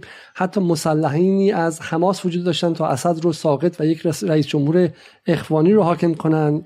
یا مثلا خانم پریسا نصرآبادی میگن که اولین شورش در درعا رخ داد سال 2011 در. خیلی نزدیک به مرز اردن واقع شده و گفته میشه که القاعده سوریه از زمان زرقاوی در درعا نیروی جوان ناراضی رو جذب خودشون کرده بودن. این چقدر صحت داره؟ اگر میشه از جرقه اولیه و اصلا اینکه چقدر تاثیر گرفت از بقیه انقلاب های عربی و اون به شکلی بهار عربی حالا به قول آقای خامنه ای به زمانبندی یا timeline اتفاقات رو بگید و رسیدن به اینکه دیگه دست کار از دست در رفت.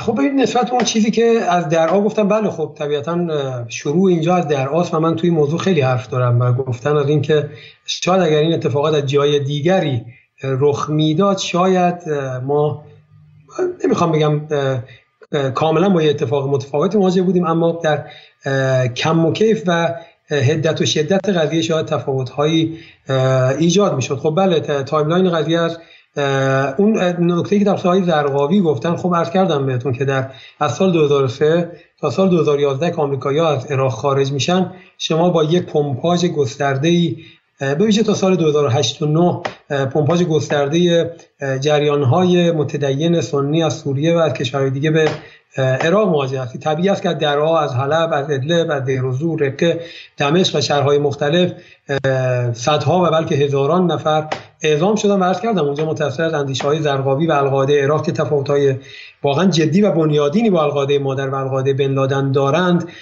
آشنا میشن که باز این رو من رو در کتاب روایت جهاد آوردم که چرا القاعده عراق متفاوت هست و چه تاثیر منفی بر پیرامون خودش گذاشت و بر نسل جدید جهادگرایان سلفی. یعنی القاعده بن لادن اگر در تمام اون سالا متمرکز بر آمریکا هست در قاوی بخش معظم تمرکزش رو می‌ذاره بر شیعیان و معتقد است ما شیعیان رو از سر رو برنداریم مثلا نوبت به آمریکایی ها نمی‌رسه.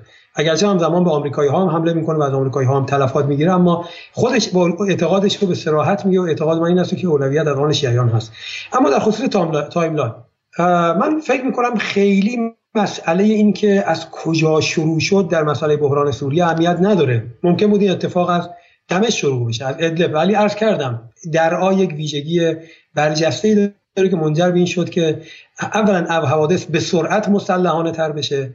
و دوما بسیار بسیار توسعه پیدا کنه در خود را اون ویژگی ویژگی عشایری و قبایلی درعا هست و دوم همسایگیش با مرز اردن و اسرائیل هستش. ما ببینید نظام اشاری ارز کردم کلا نظام متفاوتی است شروع این اتفاقات با دیوارنویسی 15 دانش آموز علیه بشار اسد و نظام سوری آغاز میشه.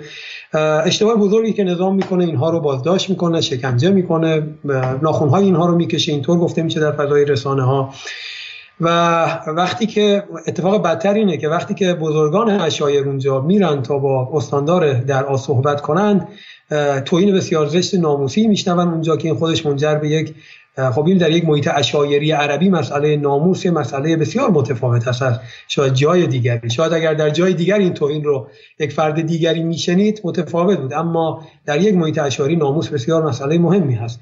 و خب اینا اومدن و اتفاقات در اعتراضات شروع شد.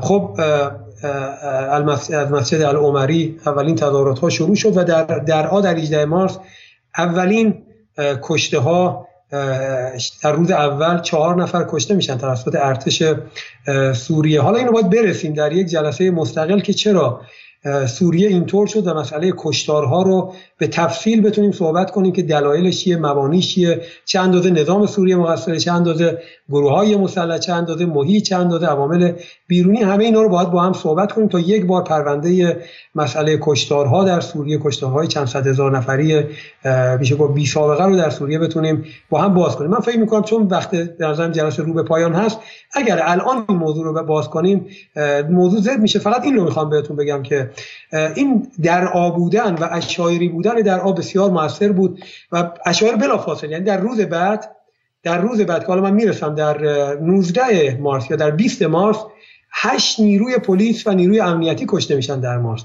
یعنی در دومین روز آغاز تظاهرات ها ما در قبل از این چندین تظاهرات در دمشق داریم قبل از 18 مارس. اتفاقی نمیفته افرادی بازداشت میشن دستگیر میشن با باتون با آپاش. ولی همین که کار به درعا می‌کشه یعنی به یک منطقه در واقع حاشیه‌ای اشایری بلافاصله در دومین روز تظاهرات واکنش و انتقام آغاز میشه.